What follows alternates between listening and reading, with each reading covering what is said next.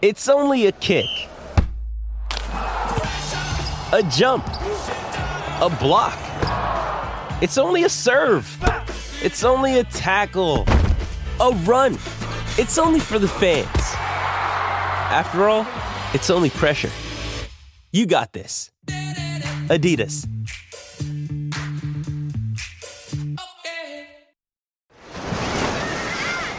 Hear that? Believe it or not, summer is just around the corner. Luckily, Armor All, America's most trusted auto appearance brand, has what your car needs to get that perfect summer shine. Plus, now through May 31st, we'll give you $5 for every 20 you spend on Armor All products. That means car wash pods, protectant, tire shine, you name it. Find out how to get your $5 rebate at armorall.com. Armor All, less work, more clean. Terms apply. I'm Alex Rodriguez. And I'm Jason Kelly.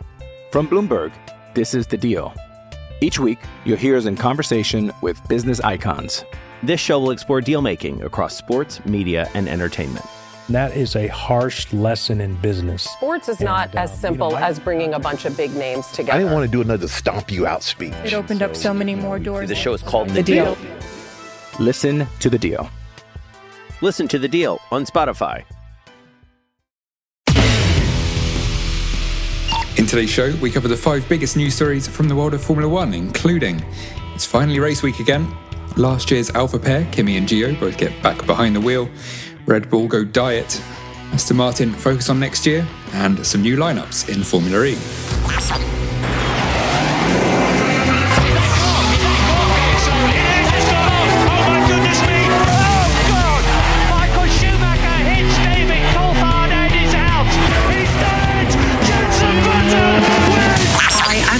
Louise Goodman, and you're listening to the fantastic Cut to the Race podcast. Hello, my name is Bernd Mayländer, and you're listening to the Formula Nerds podcast. Hi, I'm Rosanna Tennant, and you are listening to the incredible Cut to the Race podcast. Hi, I'm Jordan King, and you're listening to the Formula Nerds podcast. Hi, I'm Crofty. You're listening to the Cut to the Race podcast. It's lights out, and away we go. Welcome to News from the Nerds, the midweek news show brought to you by the Formula Nerds. Every Wednesday, we update you on everything you need to know from the world of F1. The show is brought to you by the team at Formula Nerds. Keep up to date with all the latest news by visiting our website at formulanerds.com. So, let's get the niceties out the way and go around the panel, starting with Sam. How's it going, Sam? Yeah, all good, thank you. Um, hopefully, we're uh, we'll come out swinging again like last week. Um, but yeah, I'm uh, I'm all good. Swinging or not swinging? Yeah, I mean, let's let's try and stay off carrot cake anyway. Uh, Yeah, Abby, I mean- how, how are you, Abby? I'm good, I'm good. Although the, the mention of carrot cake is making me a bit peckish during this podcast, but I'm good because it's race week again. But you were one of the ones who was so outraged by the carrot cake. Because God, it's Victoria Sponge again. is nicer. all right. Anyway, let's move on. Well, Catherine wasn't here for Carrot Cake Gate, so well, I was going to ask how you are, but more importantly, what are your thoughts on carrot cake? I like carrot cake, but not when it has rais- raisins in it. I do not know why they need to add that sometimes. So I'm not sure People if I've do that? Seen that? I've never heard of that before. It's I like actually do. Rocky Road, great. Apart from the raisins, the, they just ruin it. Raisins ruin things. It, it should be illegal, to be fair. Coronation chicken ruined. So, first off this week, it's race weekend. Moving swiftly on. Yes, it's finally a Grand Prix weekend again. The Belgian Grand Prix, to be specific, and into the second half of the season. For the sake of the listener, that second half is in inverted commas, seeing as we're 13 down with nine to go. But yeah, a quick reminder of the standings. We've got Max way out, way out in the lead, 80 points ahead. Surely, I mean, more than his to lose. It's never been lost from this kind of margin. But the battle for second is now surprisingly looking interesting. We've got Charles Leclerc on 178, Checo Perez 173, George Russell 158, Carlos Sainz 156, and Lewis Hamilton 146. So, yeah, we'll have a busy weekend with F1, F2, and F3. And one man who'll be having a particularly busy weekend is Liam Lawson, as well as complete as well as competing in F2. He'll be getting a run out in an AlphaTauri during FP1. You guys excited to see what he can do? Very much so. He is the Red Bull and the AlphaTauri reserve, so we knew this was coming. I, I think it was already kind of announced a while back, but this is now confirmed. Yeah, I, th- I think he'll be quick. He's he's conf- he's very comfortable. He's very quick in F two. Um, he's not had the results necessarily that are representative of his season this year. So yeah, I think he'll uh, prove people what he's prove to people what he's got. Yeah, definitely. Like you said, Sam, I don't think the first half of his season this year has kind of shown what he's capable of. So hopefully he can come back swinging in F2 and uh, showing us what he can do in Formula One as opposed to, not I suppose, mm, compared to Yuki or Gasly, whichever driver that he is replacing for the session. Yeah, he is in fact replacing Pierre Gasly during the first session, and it seems really exciting for him because I think he has been mentioned with F1 for quite some time now. So it's great to see him get the opportunity. So yeah, he was, he did uh, the young driver test at Abu Dhabi, I think, the end of last year, and yeah, I mean, we'll see what he can do in, in the new regulation of cars. He's got to be the the main hope for Red Bull's future now, really, with with Juri Vips pretty much out of the, the equation, and Dennis Hauger not quite certainly this year doing enough to justify uh, an F1 seat in the immediate future. No, it's, it's interesting you mentioned Hauger there though, because Marko Helmut Marko came out a few weeks ago and said that essentially Dennis Hauger is the next man up for AlphaTauri. So yeah, I don't know. We'll see. I, th- I think it's still too early for him, and I think Liam Lawson has earned that opportunity if it comes about. Um, so yeah, we'll have to see. Another thing on the on the menu in Belgium will be, course, the long-awaited new floor regulations coming into play. Now, I won't bore you with all the details we've had so many times before, but in a nutshell, it was the middle ground found to address the porpoising and the potentially flexing floors. So, after all the arguments and delays, do we think they're actually going to make a difference to the pecking order? I think it could close the gap between some teams and drivers. I don't think it will change it drastically. I think Red Bull will be affected quite a bit. I think we'll see Mercedes and Red Bull get closer together because, as Russell said, he said that Red Bull are one of the teams that they believe to be using these illegal floors. And we've seen upgrades on Perez's car that have slowed that Red Bull down as opposed to Verstappen. So whether that was them testing out the new legal floor, I don't know. But I still think Max will dominate the championship and Red Bull will dominate, but the gap will be closer. Yeah, I mean, I, when James mentioned the championship standings at the top of the show, it made me realise that Max could miss this entire triple header and still be guaranteed to walk away or walk, walk into the, the next round. I think is Singapore as the leader of the championship. That is how dominant he, this season has become for him. Uh, Yeah. So yeah, I mean, I don't think you're changing anything there. But Mercedes won two at Spa, easy. That's it's, that's calling it now. Put money on it. No, don't. But no, as Abby said, I think it, things will close up um, amongst the top three, and I think Ferrari will come back swinging as well. I think probably it will help Ferrari, hopefully. And then, as you guys said, um, Red Bull and Mercedes will probably get closer to each other, especially since Mercedes had all those troubles at the beginning of the season with the porpoising. So I think now this is something in their favor. And then Red Bull, going to be a controversial one because Red Bull, they had a smooth start, but they always said that they have some trouble with grip during the races. So I guess we will have to see how this the new floor comes into place. Like, will it help them with that, or will it make it even worse?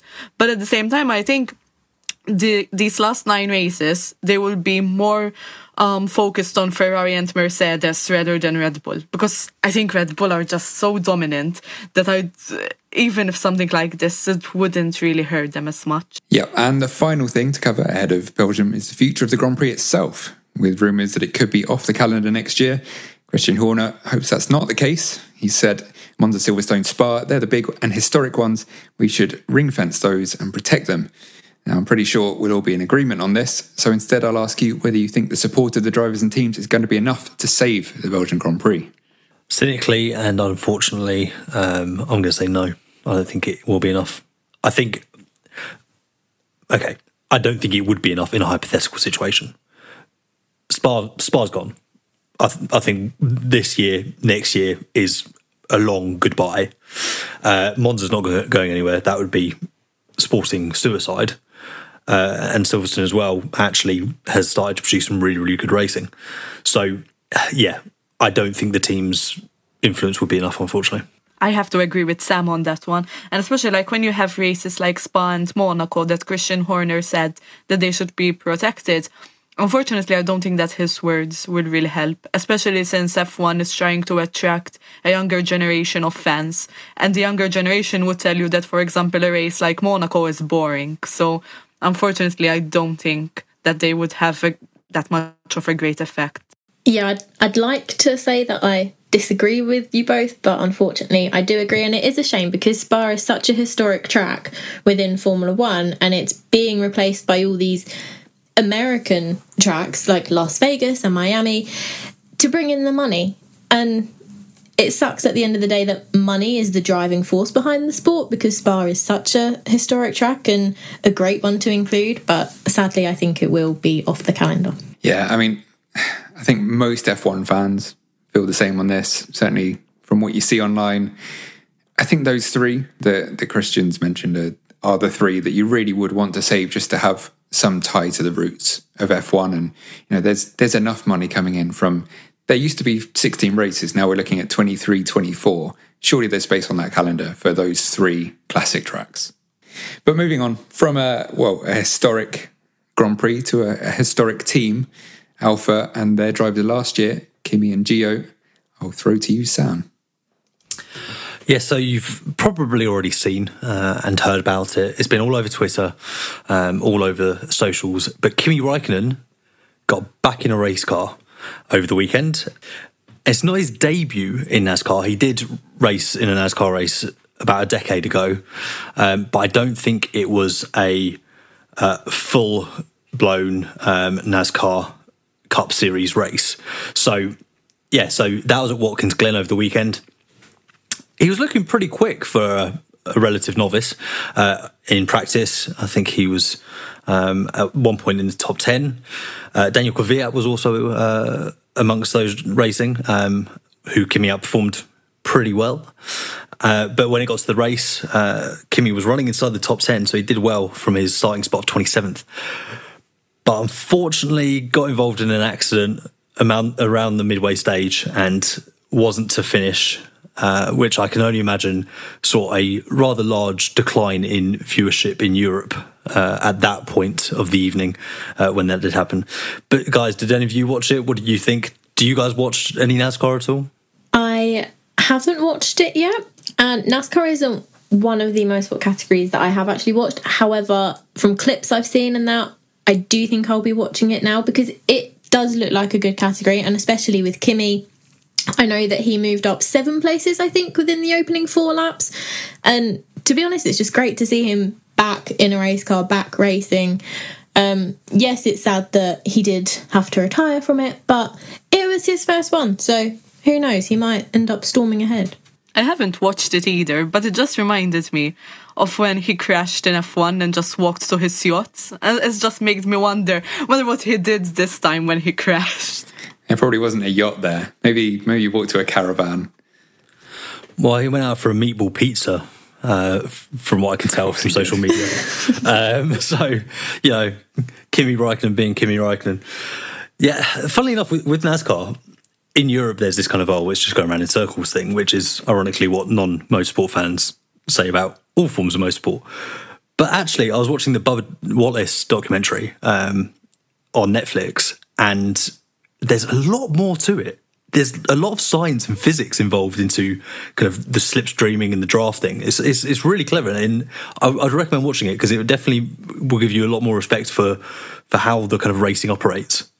But moving on from Kimi Raikkonen to one of his former teammates, Antonio Giovinazzi, who this week has been uh, lined up, speculated, rumored to be in with a shot of the Haas drive uh, for 2023. So this is obviously not Kevin Magnussen's seat. We know he is locked into that seat for next year.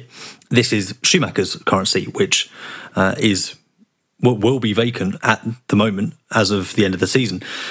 We don't know where Schumacher, Schumacher's going. Will he stay at Haas? Will he go to Alpine? Will he go somewhere else? Will he be in the sport at all? But Antonio Giovinazzi, I thought was a really interesting one because he had a really, really difficult season in Formula E. Very, very different disciplines, but he didn't score a point. What do you guys think? Do you think uh, Gio's time has been and gone? Do you think he is, quote unquote, mid, as lots of people were referring to him as? Or do you think he deserves another shot? Well, he's he's he's getting some FP1 sessions, right? That much is confirmed. Uh, he's got two sessions, I think. Italy and COTA, is that right? Yes, it is, and thank you for actually uh, delivering the actual news part of, of my That's bit. all right. That's what I'm here for. I got totally caught up in in Giovinazzi that I forgot. Yeah, so no, but there's a lot of interesting points about why he'd be put in that car. Um, anything to do with his Ferrari links, maybe? It could be, um, but yeah, I mean, touching on your your actual question, uh, he's it was a tough year for him. I mean, he was he came in late, uh, and he was always going to struggle, and he was in arguably the worst team. I mean, not even arguably, really. They they were last in the standings, but he didn't really ever catch up to Sergio Sette Camara. He never really got on terms with him, and you know, for someone with okay, he, it's not like he's ever set F1 alight, but he was a, a solid driver in F1. You'd think that he would be there or thereabouts, certainly by the end of the season. So, yeah, I mean, I don't, I'd be surprised if he gets a drive next year, personally. I think that when it comes to Giovinazzi, we cannot really compare what he did in F1 to what he did in Formula E. Just because when I went to Formula E, I got to learn more about it. And it's just, it is so much more complex than Formula One. That's it's literally like, I talked to some drivers that were there on their first season, and they were telling me like it is so difficult and that you literally sort of have to learn how to race again. So I would sort of credit him with that.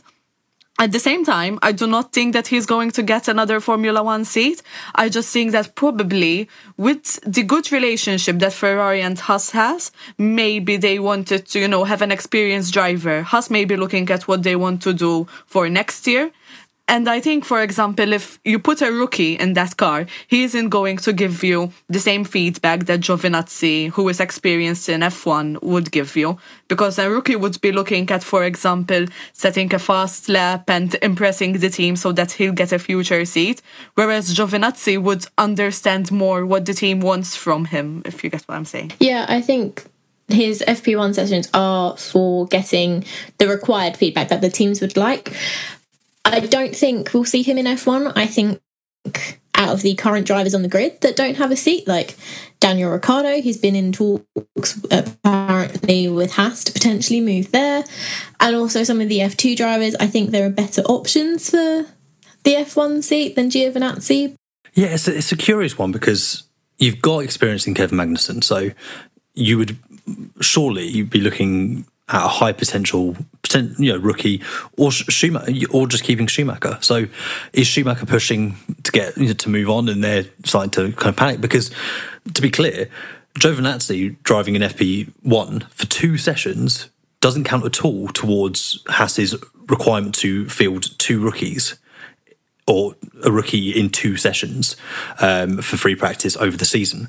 So they are going to have to put in a well, a rookie. I was going to try and speculate as to who it might be. It's it's odd because surely having your actual regular driver produces more data and feedback.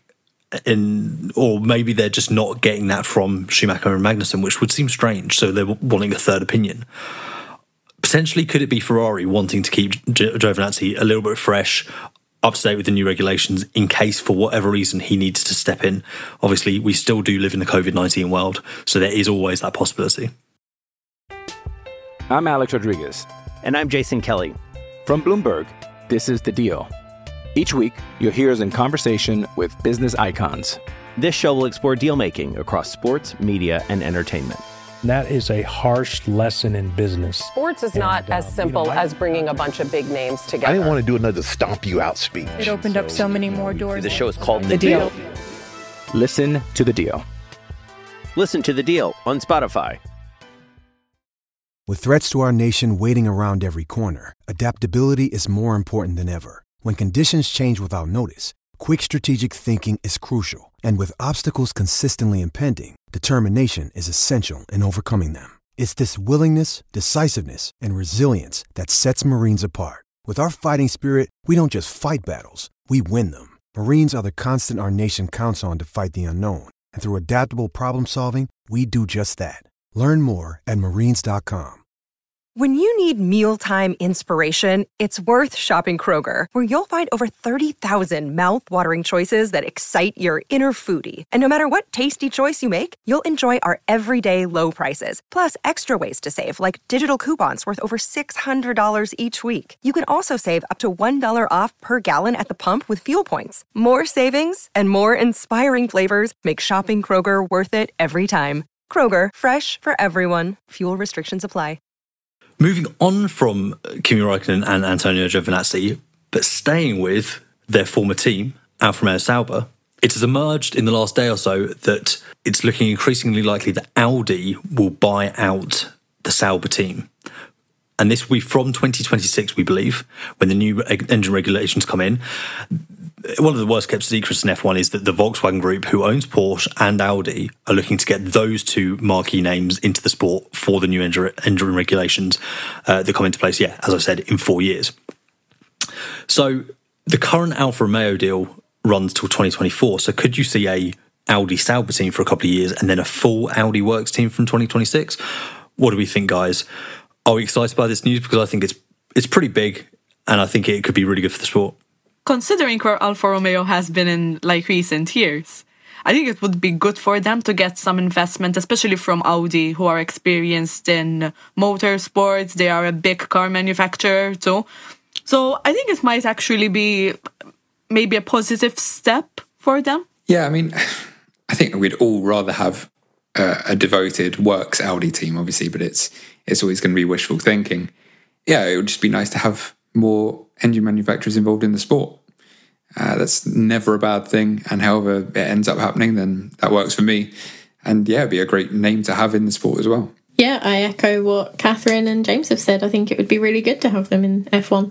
Well, good. I'm glad you're all uh, excited about it. Yeah, it's, it's interesting because they had been closely linked with McLaren, but it looks like they they are now going a different direction.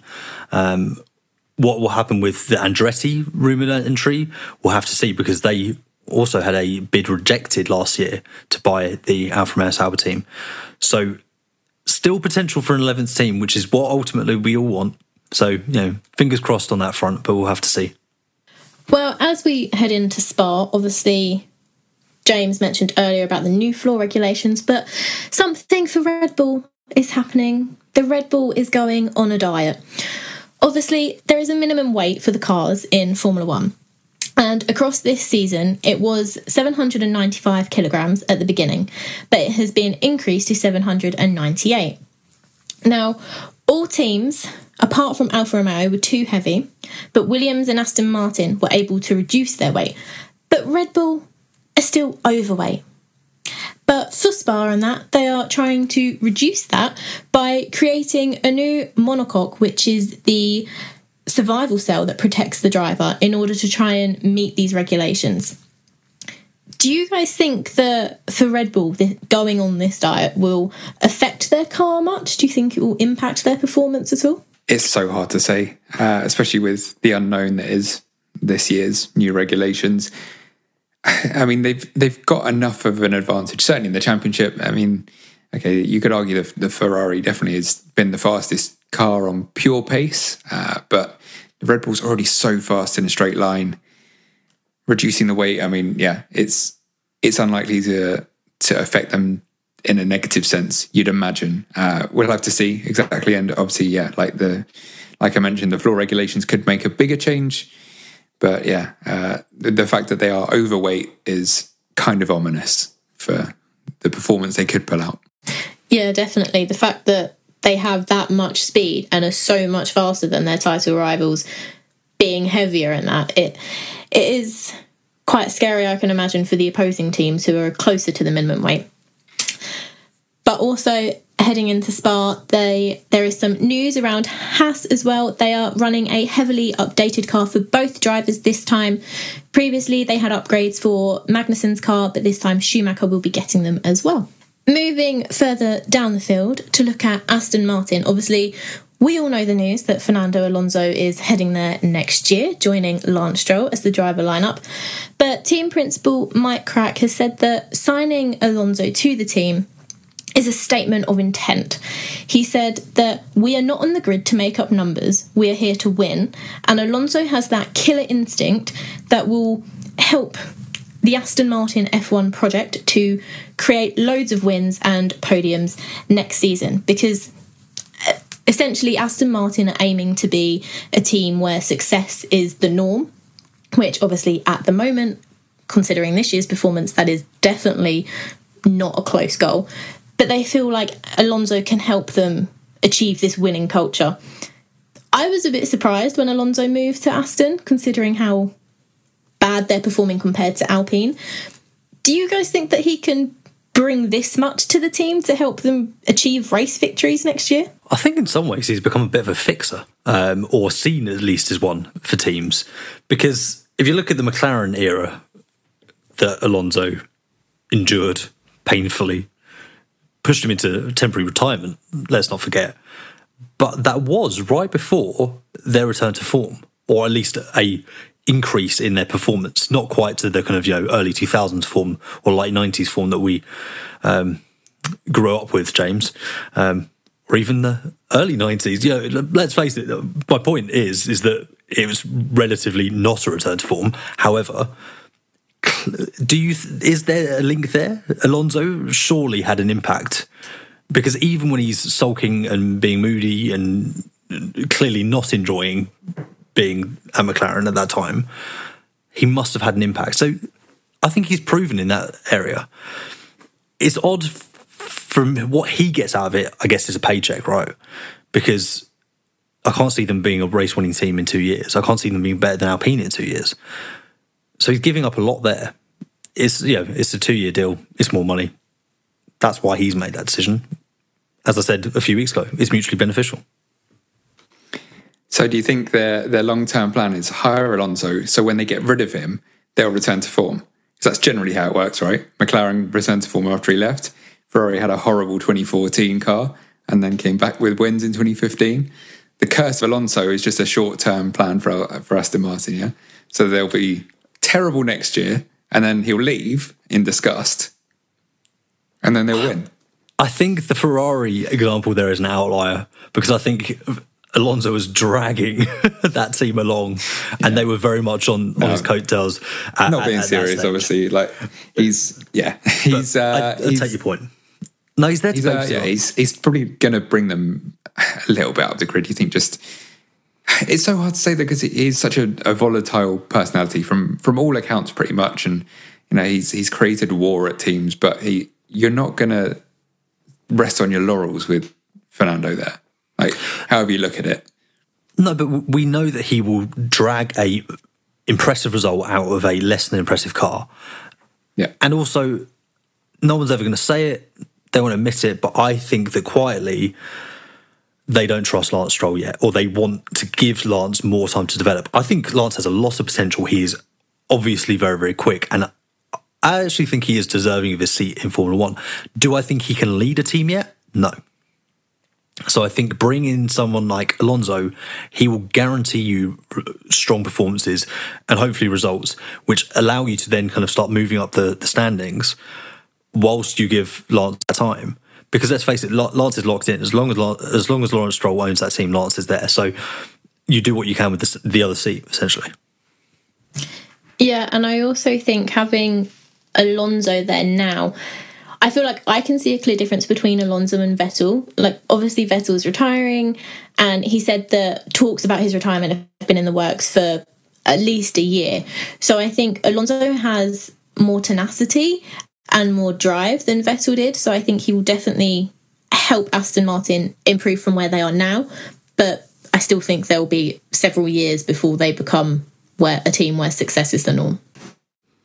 Yeah, that tenacity, that drive motivation essentially is at, at their at this kind of twilight point of their career, relatively speaking, Alonso being a few years older, is the difference. I think Alonso is performing at a much higher level than Seb is.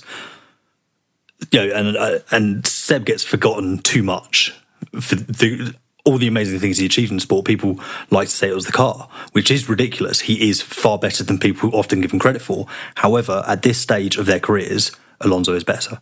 So, ITV News has just reported that the six British GP protesters have been charged um, with causing public nuisance at the Silverstone Grand Prix during the opening lap, which saw Zhou Guanyu suffer a horrifying crash. And then we move on to Formula E. And today there were some major signings made. So Nissan have announced the lineup for next season. So they have 23 year old Sacha Fenestraz, who's French. And despite his debut in the championship, he has previously tested for Jaguar in 2020. Currently, he leads the Super GT 500 and is also second in the Super Formula standings. And then they confirmed another French driver, Norman Nato, He's 30 years old and he is returning to Formula E after he was a reserve driver for Venturi in 2018 till 2020.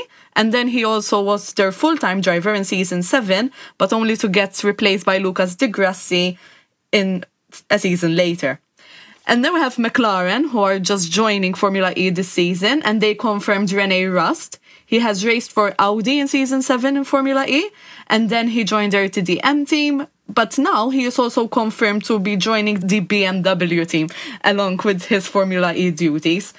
And to be fair, that got me thinking a bit because we were all saying how, for example, maybe a Formula One driver would join McLaren's Formula E team. Maybe it would have been Ricciardo, or maybe they were going to take in one of the rookies. So, who do we think that maybe the second driver will be? Potentially, it could be. And one driver we know has had talks with them, and I imagine quite a lot of drivers have had talks with McLaren, and they also have a a, a deep roster to draw upon. But Jake Hughes, the uh, Van Amersfoort F2 driver, who is currently the Mercedes EQ reserve driver, obviously that entry is what is becoming the McLaren entry in Formula E for next season. So he has had talks with the team. We don't know anything more than that at this stage, but interestingly, he has announced that he's not finishing his F2 season with Van Amersfoort, David Beckmann, who has debuted for him when he had COVID at the back end of the summer, um, is taking his place for the final four rounds. The reason for that is Jacob's is quoted saying that he wants to focus more on his increasing and future commitment, hopefully future commitments with Formula E. So that is a potential option, but there are a lot of unconfirmed seats in Formula E still. So he could slot in somewhere else. It could be a reserve role.